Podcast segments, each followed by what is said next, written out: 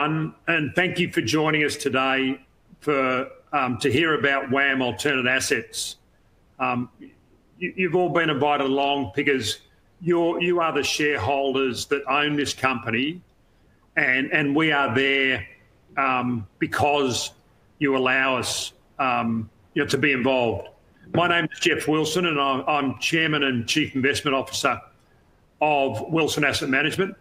Uh, I'm also Director of Uh, WAM Alternative Assets, uh, and I'm actually sorry, I'm actually acting Chairman at the moment uh, because Michael's taken some um, sick leave, and also I'm on the investment committee. Also joining me today um, is the Portfolio Manager for WAM Alternative Assets, Dania um, Zinurova. I've been incredibly impressed with Dania since she joined the Wilson Asset Management team a number of months ago, uh, and I'm sure you're all looking forward to uh, hearing what Dania uh, has to say. The what will First of all, how today will work will be a little bit of an interaction between Dania and myself, and then we'll open it up for questions.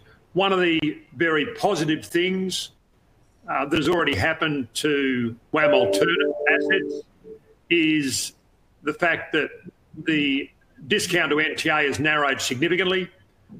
Um, back in February, it was nearly a 39% discount, and now it's about 11% discount. Um, our view is, one thing I love doing in terms of when I'm investing in listed investment companies is buying a dollar of assets for less than a dollar. Uh, and you know, I I have been uh, a very large buyer of um, the company over the last six to twelve months. The uh, In terms of today, after we've done the discussion with Dania and myself, we're going to open up for questions um, and uh, questions online, but also uh, the various questions that have been sent in. Um, if anyone is new to Wilson Asset Management, then please go to our website. You can listen to uh, Dania and the rest of the team on WAM Vault, which is a a great 20-minute interview from Dania just talking about her plans for WAM Alternative Assets. Uh, and and if you're new to us also, please go on our website and sign up to our emails. We've got over 55,000 of our shareholders that have signed up, and we, they get the weekly email and any any interesting updates um, that can add value uh, from time to time. Um, Dania has been the Portfolio Manager uh, since mid-October. And what I'd like you to do, Dania, if we can start off, if you can uh, just sort of take us through what you've been you know, focused on over the last couple of months.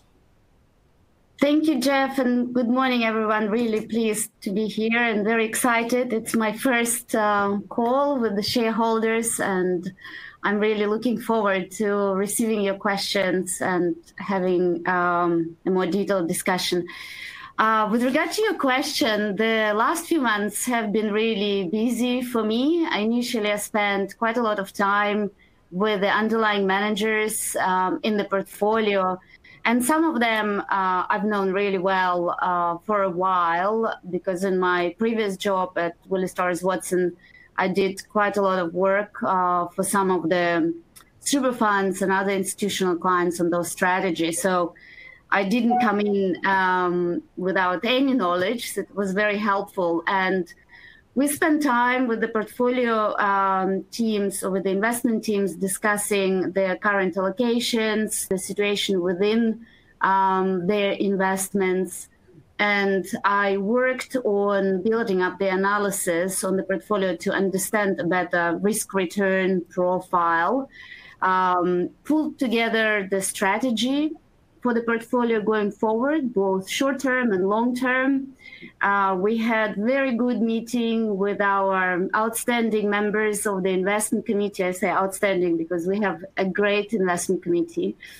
And um, we have another meeting before the end of the year uh, to discuss two new life investments, which I'm very hopeful will come through in the new year. So very, um, very busy. Uh, despite this, I also spent some time uh, with some of the shareholders, both in uh, WMA and broader shareholders uh, at WAM and I had several meetings with financial planners. So it was very productive period for me.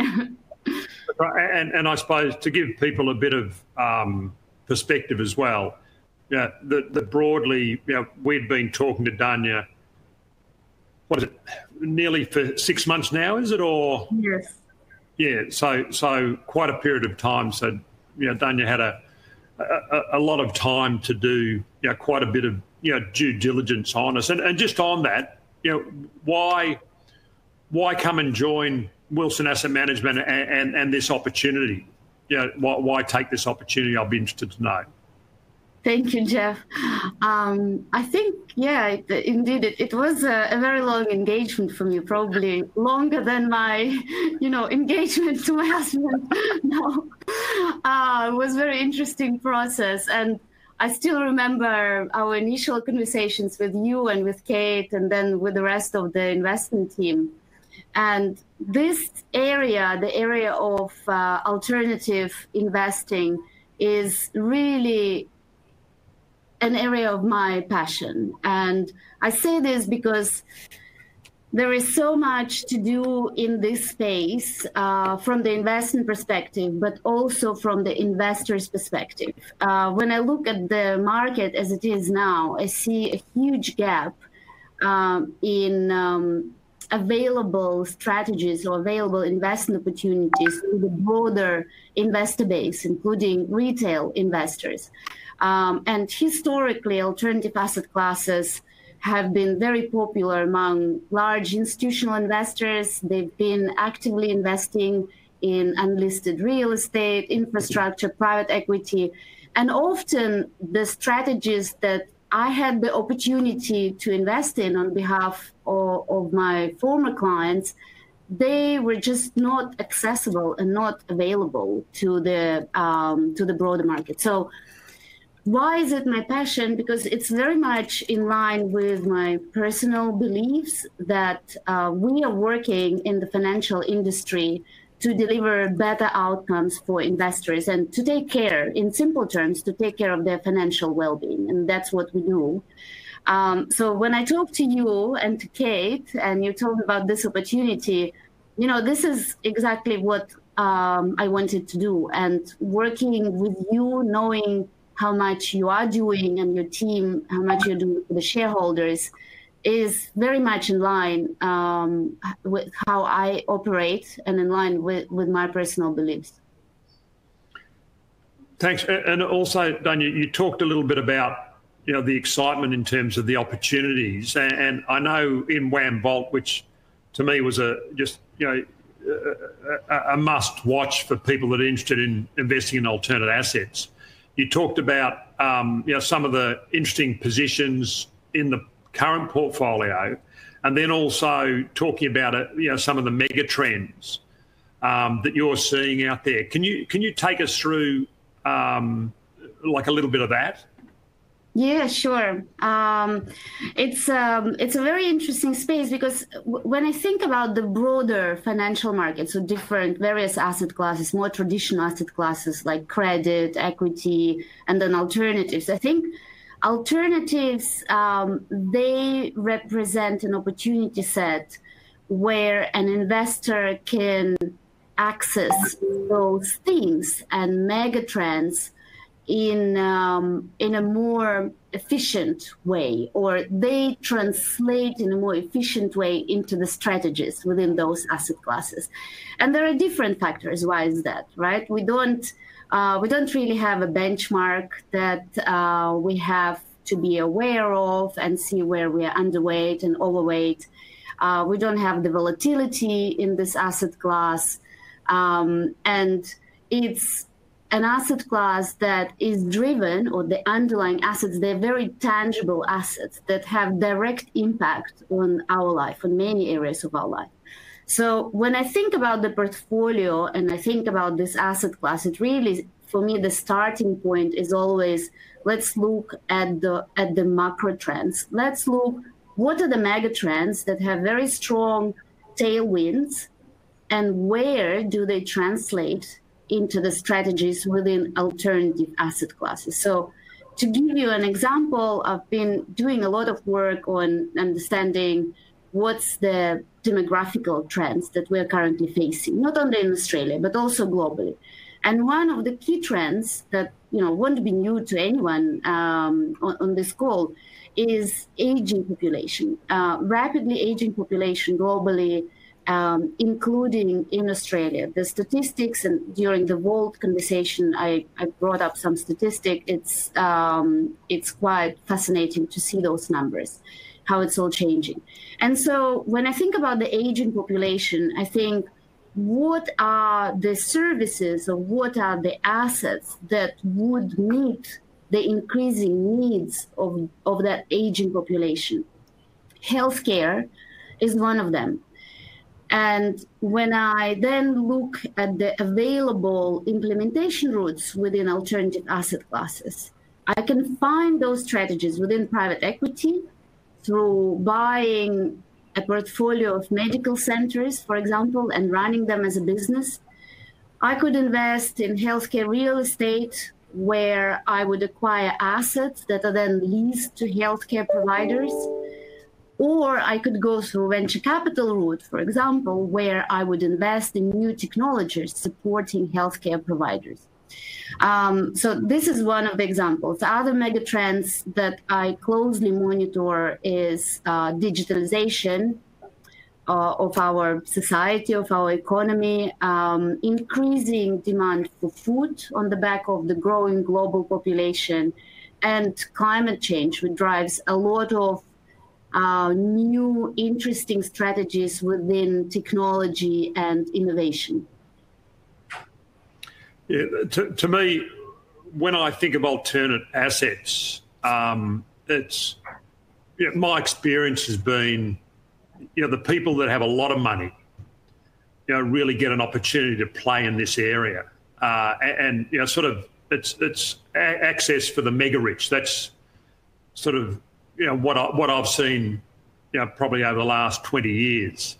Um, you know, one of the interesting things is, you know, when the first listed investment company was set up in the UK in 1868, Foreign and Colonial, the company, uh, it was a listed investment company, and I remember they said that they were setting it up to effectively um, give sort of ordinary investors the opportunity to get um, exposure that only the sort of the professional investors get get the opportunity to, um, of. And and one of the reasons I was very excited, you know, when this opportunity turned up for for Wilson Asset Management was that we could have. Um, you know, a company like this, and you know that, that, that you're leading, Dania, and, and can give you know, myself or, or all investors the opportunity to get access to these deals that um, you know, have you know, aren't just equities.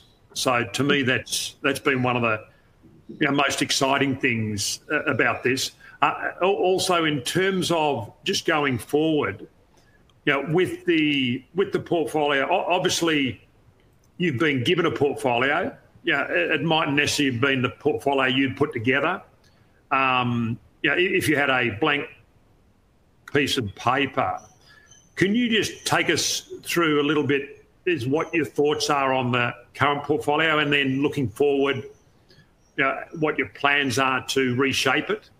Absolutely. Thank you. Thank you, Geoff. I, would actually add to your comment before I move on uh, to answering your question that it's indeed the only LIC in Australia that offers a diversified exposure to alternative asset classes. Uh, so it's a very it's a very unique opportunity. You made a very good point that uh, very often why why those investments are not easily accessible by retail investors. One of the main things is the size of the minimum um, investment, which usually starts with 5 million, 10 million, some of them 20 million. And so, in order to build that diversified exposure, um, one needs to have a lot of scale and a lot of wealth um, to, to, to invest in this asset class. And then another point that I'd like to mention and add to your comments is around the fees. Um, because I I've seen and I structured fee terms on, on behalf of the institutional investors. And I also saw what type of what sort of fees are being charged uh, when it's a product or a strategy offered to retail investors, and it's often nearly double, um, double the fee, and that that's a very big point for me. I don't see the reason why it needs to be this way. In particular, when we can bring the scale um, and we can pull all the um, assets together, we will be and are in a much better position to leverage the scale and negotiate much better fees on behalf of the shareholders. Um, with regard to your question on the current portfolio, so within the current portfolio, we already have very good exposure to a diverse pool of assets and diverse pool of portfolio companies. Uh, we have over 20% exposure to private equity, which includes also venture capital. Uh, within that exposure, um, I was very pleased to see that there are some interesting themes uh, with those strong tailwinds that I mentioned to you. So we have a very strong exposure to digitalization trend, um, and some of the companies have been really benefiting because during the COVID, because those trends uh, uh, clearly accelerated uh, during the lockdown, not only in Australia but globally. We have a relatively large exposure to real assets, over 40% of the portfolio, which includes um, investments in agriculture, solar infrastructure related to agriculture assets, and investments in water. Very strong portfolio, I would say, you know, openly and without a hesitation. Our portfolio of water investments is the highest quality in Australia that I've seen, and I've done a lot of work in that space. It's the best uh, in terms of the diversification and in terms of the lease structures um, that, that, that we currently have. We have also some exposure to real estate, um, and it's predominantly to office sector and industrial sector.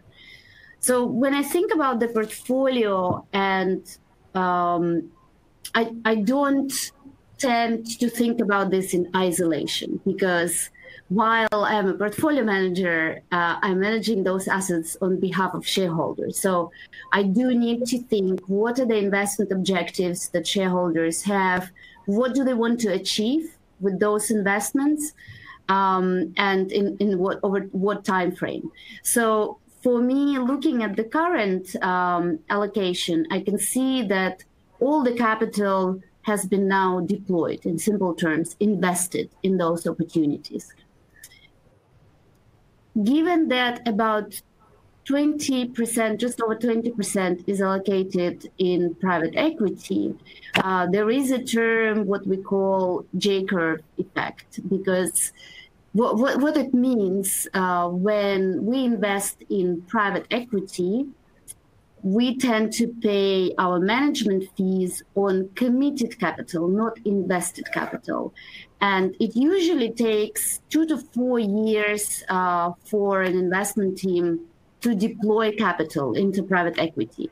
This, uh, if we have to plot our investment returns on the chart, will show us that our investment returns are actually declining over the first three to four years and then they, they start coming back as the portfolio companies and their values increasing and fund managers start exiting those portfolio companies. So this effect is usually called j-curve effect. Our portfolio had some j-curve effect and i'm very uh, cautious of the fact that we want to deliver Uh, on yields and on strong yields, or in other terms, income returns from the portfolio. So the two uh, investments that I'm planning to do fairly soon, they will be in existing mature portfolios in asset classes like infrastructure and real estate. And real estate strategy will be underpinned by healthcare um, real estate theme. The strategies that I'm looking for, they have very strong income profile. So about, let's say, 60 to 70 percent of the total return is coming from income. And those portfolios, they already have existing exposure to very stable, mature assets. Um, like within infrastructure, it's over 20 assets. Within real estate, it's over 16 assets, and with various very attractive investment characteristics. Sorry for the long answer, Geoff. Hey, that's great. And you've got an incredible uh, depth of experience in that area. Uh, now, why don't we go over to um, James Macnamara, Head of Corporate Affairs. Uh, and James, will you take us through any of the webinar questions that have come in? Thanks, Geoff. Uh, this is Olivia. Um, James is not able to make it today, but I have got plenty of questions coming through from shareholders on the webinar. So thank you to everybody who has been sending through the questions. Um, the first one is from Mark, and that is, are there any plans to add to or exit any of the current portfolio? So will any of the portfolio be changing? And additionally, with such a large cash reserve, how quickly do you see further investments being made? Thank you. Thank you, Olivia. So it's a very good question, very valid question. Um, in terms of the plans on exits, given the structure of the existing investments and the illiquid nature of the asset classes we invest in, uh, we are not planning to consider exit options. And I'm not saying there are no options to exit. There are always options uh, to negotiate an exit or to negotiate a restructure of the existing investments. But given the capital is deployed and the assets, most of them are really in a good shape, we are planning to follow the underlying investment teams through with their business plans and go through their planned exits. So if I look at the maturity profile of the current portfolio, we can expect that between 2023, 2025, we will start seeing exits coming through across most of the portfolio, in particular in private equity and real estate. In fact, um, some of the um, investments in our private equity and venture capital portfolio are already being considered for exit strategies. With regard to the new investments and the timing, I mentioned that um, I'm putting forward two investment opportunities. They are live. Uh, they are available for capital deployment now. And the plan is to um, allocate or to to invest uh, capital in those opportunities early next year. So I'm very hopeful in Q1 next year. Um, That's um, that's that's what kind of I have to say about the exiting and the new investments. And uh, Olivia, I know for those that um, aren't aware that I know James tied up um, because WAM Capital's just made a takeover bid for another, effectively a cash box. But in terms of with the questions, do you want to direct them to either Dania or myself, just so? Yes, um, of course. Yes, of course. Um, so for the next question that's from Sebastian, Dania, this one um, will be for you. WAM Alternative Assets states that its goal is to consistently deliver absolute returns through a combination of dividend yield and capital growth while providing diversification benefits. Could you elaborate on that? What are some long-term goals? And perhaps you can discuss a bit why investors should be investing in WMA. Yeah, yeah. Um, thank you very much for this question. Um, that that's a very good one, very thoughtful. I would start first why invest in um, WMA and the long term plans. And really, the, the, question why is fundamental for me. Um, and I, I often use, um, I don't know if, if uh, anyone would be familiar with this concept, but the concept of golden circle. When you start with the question why, and then you ask um, how, and then you, you move to the, to the final result, basically what. And so I've been thinking through for WMA why it's really the diversification from the um, risk premium and relatively stable income returns that an investor can achieve through investing in alternative asset classes, but also access to capital appreciation. And given the illiquid nature of those asset classes, we are thinking about long-term investment horizons. Uh, we are thinking about low volatility uh, because the valuations are done differently to um, other traditional asset classes and they exhibit much smoother um, changes in their valuations. And when I think about how we uh, we are doing this, it's really about the investment process. And I I've been working um, in this asset class in, in, the financial industry for over 20 years now and it's a lot of um, knowledge and expertise that i'm going to leverage from my previous experience in terms of establishing very robust investment process very detailed investment due diligence that would include not only meetings with the investment teams, so visiting the assets, reviewing the financial models, etc., but also um, thinking about opportunities that we can create by, by working uh, with other investment teams. I really see it more as long-term partnership with the investment teams who have very strong track records. And then the result is really, um, you, know, very simple. What what do we want to achieve? And that's a high quality institutional portfolio, which is well diversified across alternative asset classes.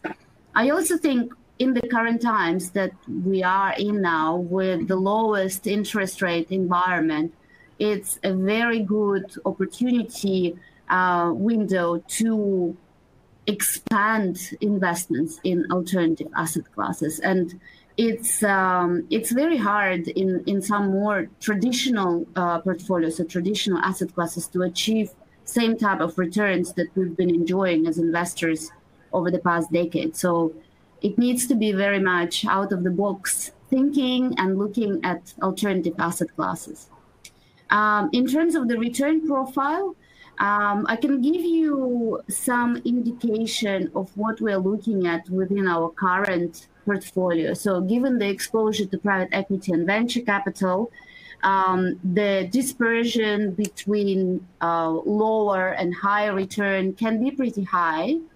But um, on average, the target returns for those asset classes is about 15% net IRR. Uh, when we think about real estate exposure, the type of the real estate we have, I would categorize it as core, core plus, i.e., uh, somewhat lower on the uh, risk return spectrum. And the expectation for this type of investments in terms of the return would be around 8 to 10%, or really like high single digit, low double digit. And then for the real assets, uh, in particular investments in water, it's seen as a key diversifier to any investment portfolio. And while we've been enjoying um, incredible returns from those strategies, I think realistically thinking about lower double digit returns from this type of strategies would be very reasonable. For the new investments, as I mentioned, uh, the type of the investments, at least in the short term, that I'm looking to make, they would be focusing predominantly on income yield. So we are talking about um, mid single digit returns for the income return and then some capital appreciation. So in total, the returns we are talking about are at the lower end of double digits. Thank you, Olivia. Thanks very much, Dania. Uh, and the next question, I think we'll stick with Dania, is um, from Phyllis, and that is: What have been and will be the main changes in the management and decisions made in the running of the company since the takeover of Blue Sky?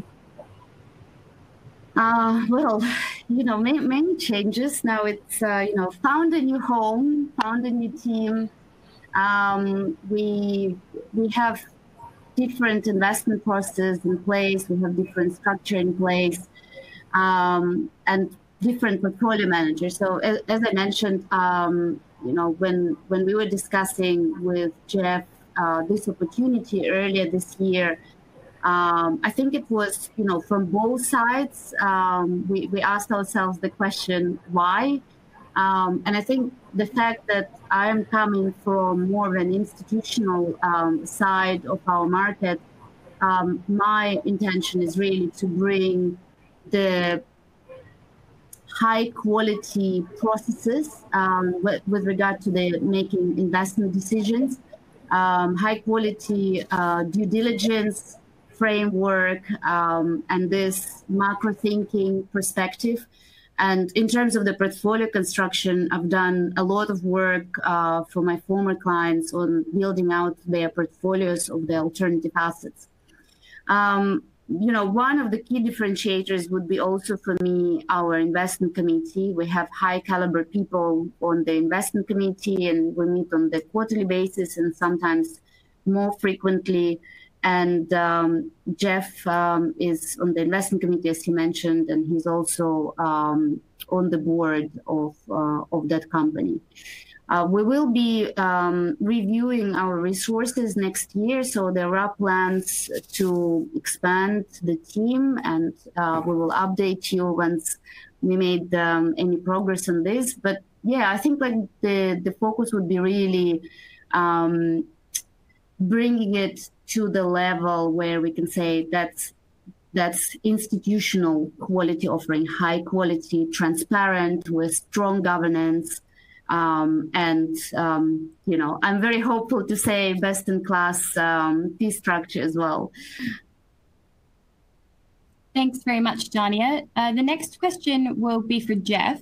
So Geoff, will there be directors' fees, or is that covered by the WAM management fee?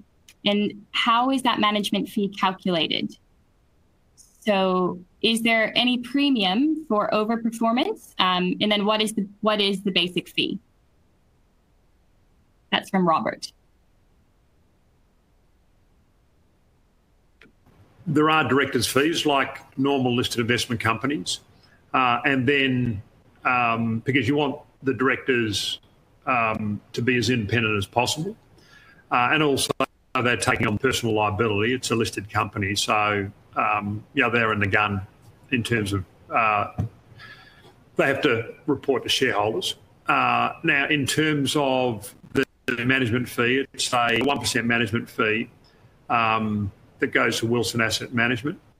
Uh, that actually was a lower fee than what had been proposed in a previous restructuring a couple of years ago. That, um, and there's no performance fee. Now, um, you know, we would definitely like a performance fee, um, but the the logic was, as this was our a new foray into this area, um, that we would, you know, show to shareholders how we can perform. Uh, and then at some point in time, Um, yeah, I'd like to go back to shareholders and say, "Look, this is what we've done, and, um, you know, let's split, you know, the outperformance." Um, so at the moment, it's just a management fee, uh, and there's no performance fee. Thanks very much, Geoff. And the next question is for Dania, again, from Robert. With cash over 20%, what do you envisage buying in the near future?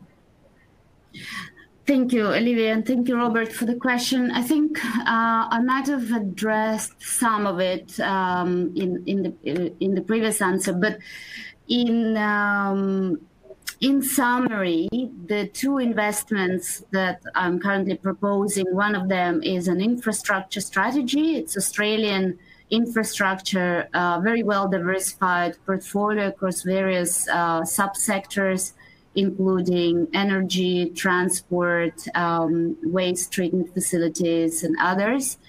And another one is a healthcare real estate strategy where we don't take any operating risk. We are only literally investing in assets.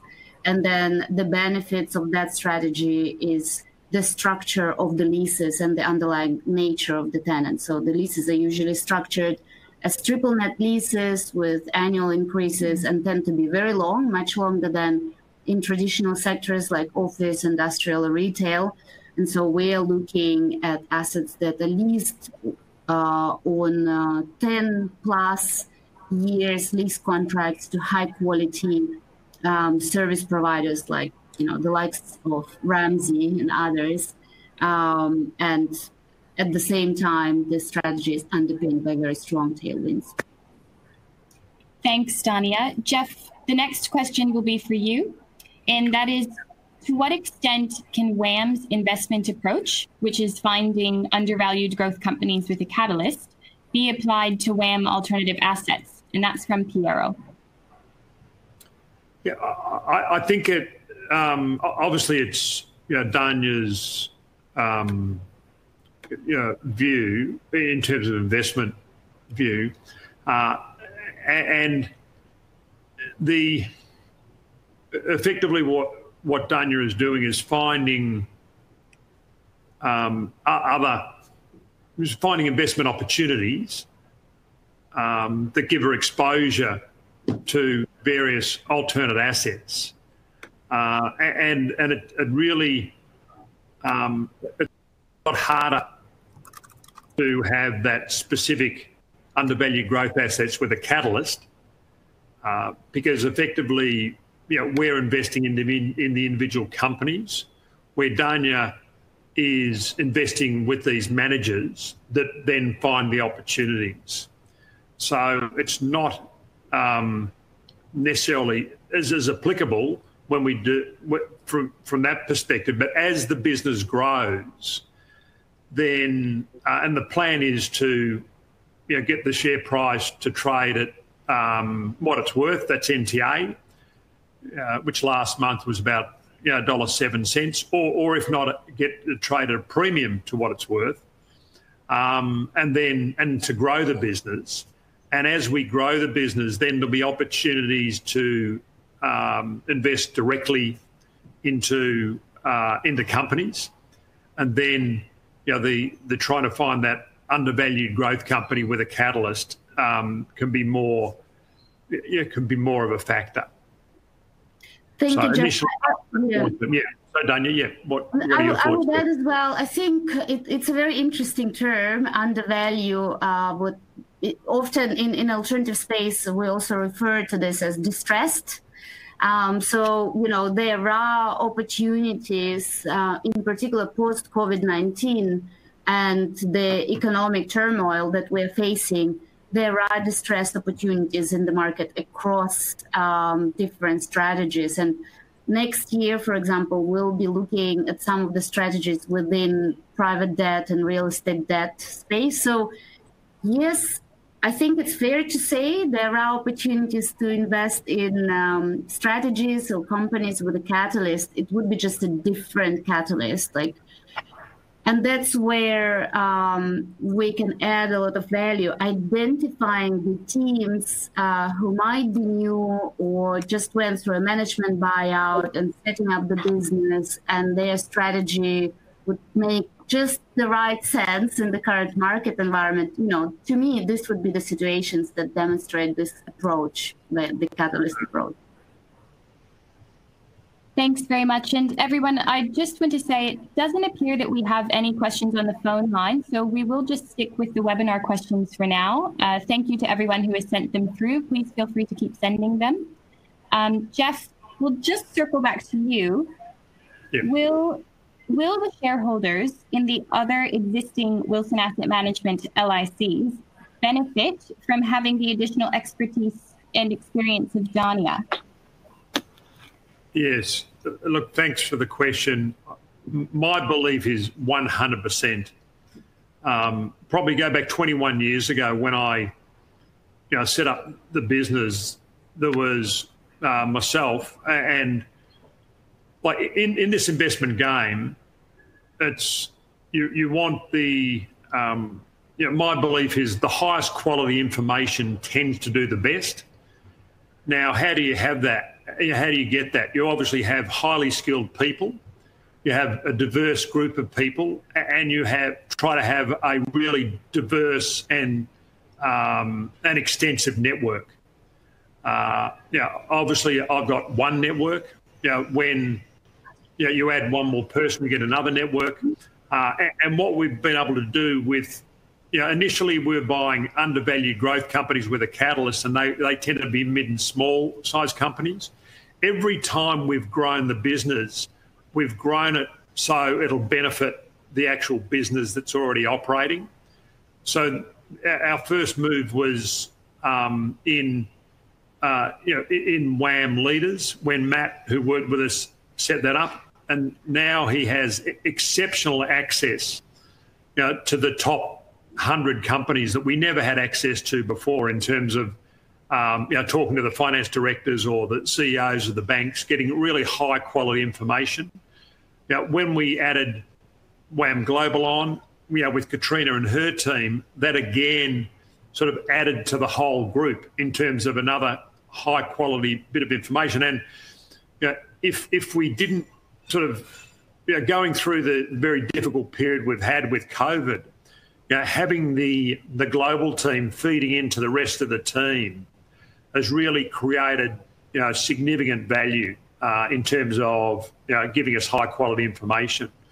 Um, just in the few months that Dania's been on board, you know, we all sit in an open plan office. Um, you know, it's very interactive. You know, we're communicating all the time. Um, and, and Dania has a, you know, a whole network um, and she's seeing things and collecting information that we would never get access to. Uh, and, and really, it's all those pieces of information. It's sort of, you know, they call it the mosaic theory. Now, where you're putting all these pieces of information and it really gives you, you know, the, um, you know, what you need to make the, the right investment decisions. So, yes, I, I see it as a, as a great, you know, having alternate assets and exposure to alternate assets and Dania, um, you know, is a great benefit for, you know, the rest of the, you know, 13 or 14 investment professionals that are managing money. Thanks very much, Geoff. And we've got another question for Dania from Simon. And Dania, Simon has asked You are mandated to hold the water rights assets for a year, but how will you hedge that given the rainfall forecast is for heavy falls as a result of the La Nina effect? Yes, yes, very, very timely question. I just have to look out of the window to see the rain pouring. Uh, La Nina is definitely affecting, yeah, affecting our continent uh, and some others in our in our hemisphere. And basically, what it means, it's usually the um, the period where we face heavy um, tropical rains uh, during spring and summer months when I think about our water rights exposure, about 40% of the water rights currently are leased out on four to six years um, lease contracts. And they leased out not necessarily only to growers of annual crops, but also, and it's a very good percentage of the portfolio, to the growers of permanent crops. So, in, in simple words, um, annual crops they would need water on a seasonal basis. So, this is great for the farmers who have the portfolio or plantations predominantly of annual crops. But uh, when we think about the total fresh produce in Australia, the proportion of the permanent crops have been increasing over the last three to four years. And we are talking about, uh, when I say permanent crops, uh, think about avocados, um, nuts, um, and other um, tree produce that you basically don't need to replant every year. That that's the permanent crop. Permanent crop needs water much more frequently and not only on the seasonal basis. And so while the spot price will be affected by this heavy rain, the fact that we have a portfolio which is well diversified by growers or consumers and also well diversified by lease types puts us in a very good position compared to some of the peers in the market. In terms of our hedge, that's when I talk about the importance of diversification within the portfolio. And diversification, it's um, for me looking at the correlation between the asset classes within the portfolio. How are the investments in unlisted real estate correlated to investments in private equity, infrastructure, agriculture, water rights, etc. And that's the plan to build over long term portfolio which is well diversified, i.e., where we see lower to some extent negative correlation even within the asset classes that we invest in. This, this is our hedge. At the moment, um, I think the portfolio has a relatively well, uh, relatively good level of diversification. And once the new investments will be approved, um, we will increase uh, this diversification further by adding asset classes, which is new, uh, by the way, to the portfolio as infrastructure. Thanks very much, Dania. And the next question is for you, Geoff, and it's from Craig. With no benchmarks against which to measure progress, what is your self imposed objective for dividends and capital growth in the fund over the next 12 months? Hmm. Uh, look, thanks for the for the question. The uh, I mean, the first thing I think from a board perspective and and know, from Dania's perspective is really to um, you know shepherd the the portfolio that that uh, has been presented uh, because you've got to remember we, we've inherited the you know blue sky portfolio and um, you know, we'll, have to deal with the various dynamics of it. You know, there's, as Dania said, there's some very positive parts. You know, we're we're very confident that the uh, NTA is a is a, a, is a good reflection of the value of the assets. Uh, it's it's to me it's it's it's it's very it, it's a very difficult question. If you'd ask if you asked me the same question on any of our listed investment companies, you know, I, I really it would be hard for me to forecast or to guess on how the portfolio would perform you know, over the next 12 months. You know, if you're asked on WAM Capital or WAM Leaders, uh, um, etc. In terms of the dividend is something that you tend to have a bit more control over, uh, and the ability to pay dividends is is really a combination of the profit made, so what's in the profit reserve, uh, and, also if they're fully franked, what's the amount of franking that's in the company. At the moment, uh, and we do this on, if you look at our, our monthly updates on the 14th of each month or a day or two before that, you know, we try to give you as much visibility as we can in terms of, you know, what, what's in the profit reserve for each of the entities. And you'll see with um, WMA, there's about three and a half cents in the profit reserve. So we're not, you know, there's not much uh, there. So really, it's it's the ability of um, of Dania to to you know, find new investment opportunities and work with the you know, assets she has to get the best return over the next you know, period possible. One thing, you know, to me, I would expect, you know, that the um, you know share price would, con- you know, the discount to NTA would narrow. So, you know, that's if you know, if it goes from um, you know the 11% discount to NTA, then that's you know, that's nearly a 12% return. Um, that's in terms of capital. So, you know, whether that happens over, you know, three months, six months, 12 months, you know, it, it really, who knows? It, will just be uh, a matter of time. And then the dividend, it'll take a bit of time to rebuild, um, you know, the, the, the profit reserve because um, you know, there isn't much in there. I hope that gives you, you know, it's not, it's, I know it's not an exact answer, but it's, it's really, you fully understand the tools that we're playing with. Thanks, Geoff. And we'll stick with you um, quickly. We've got a couple people asking Will WAM Alternative Assets be raising capital at some stage? Yeah, um, the, the plan is to grow the business. You know, the, you're talking about a little over $200 million of assets there. We think it could easily be uh, a billion dollars of assets. And you know, the large um, you know, supporters of of this company that you know, we've been in constant contact with you know, the, financial planners that are using this for their alternate asset plays. Um, you know, over the last two years, we've been in constant contact with them. You know, they're the ones that have sort of encouraged us to keep um, you know, persisting with this and and you know the ability. They're all incredibly supportive of the ability to grow the business. Uh, as a board, you know, where we, we really want the share price to be traded at NTA, if not a premium. Um, you know, unless there's something exceptional. So, you know, there's no, no um, short-term plans um, to grow. The, one of the interesting things is you know, a shareholder was talking to me the other day and say, look, you've got this great asset in terms of someone like Dania. Um, and she's got you know, great contacts, great networks, great investment opportunities. You know, with um, you know, with WMA already sort of 80% invested, and you've got to wait for that to mature.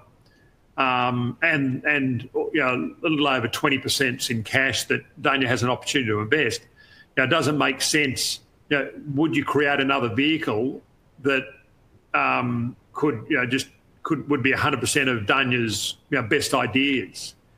Um, now, look, that, hey, that was a good thought from shareholders, um, you know, that, that it's something, you know, that, you know, that, that we may, may, think of, but that would be a total separate uh, entity. And, and what would be the benefits of that? It would actually give, give Dania more muscle in the market. Um, so, you know, more clout, more, more access. Um, you know, so there are some, you know, some synergistic benefits um, to do that. But, you know, that, that isn't on the agenda. We haven't even discussed it at, um, uh, at the Wilson Asset Management management um, level. It was just something that someone mentioned to me the other day. Thanks, Geoff. Um, and I know we're getting close to the hour here, but Dania, we've got quite a few questions coming through about your valuation process. Okay. Could you describe that for shareholders a little bit, how you value the assets in the portfolio? Yes, sure. So um, it's um, you know, it, it, it's a very important topic, uh, very important for us, very important for the shareholders and for the market as well. So um, we have the finance team. So uh, uh, I'm working together with the finance team on that. But from my perspective as a portfolio manager, the starting point is to review the underlying investments we have in the portfolio and work together with the investment teams who are managing those assets and are managing those portfolio companies. So understanding the nature of those investments, understanding any potential movements in value or what drives unit price movement, that's the key for me. And this is on the back of their valuation policies that they have in place, ensuring that they're following the valuation policy, they're following the frequency of the valuations, in particular when it's done by independent valuers. This is the key. And full transparency. You know, that, that's why at the beginning of the call I said I've been spending a lot of time with the investment teams because I want to ensure we have very strong relationships with them.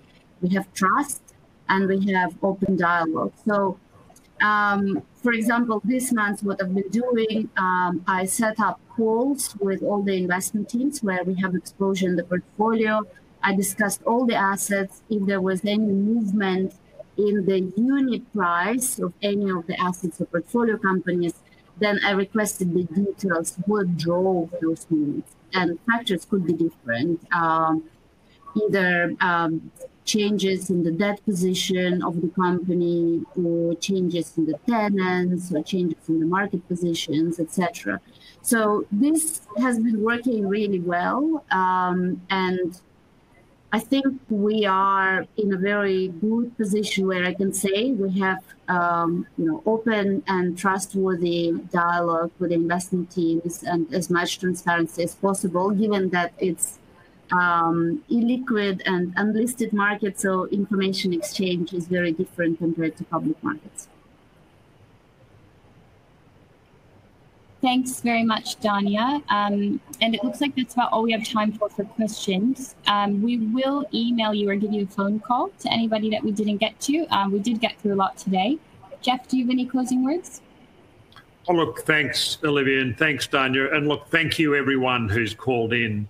Uh, as I said at the start, it's your company. You know, we are here as you know, whether we're you know, directors or you know, Dania as the portfolio manager, we're here because you, allow us to manage this group of assets on your behalf.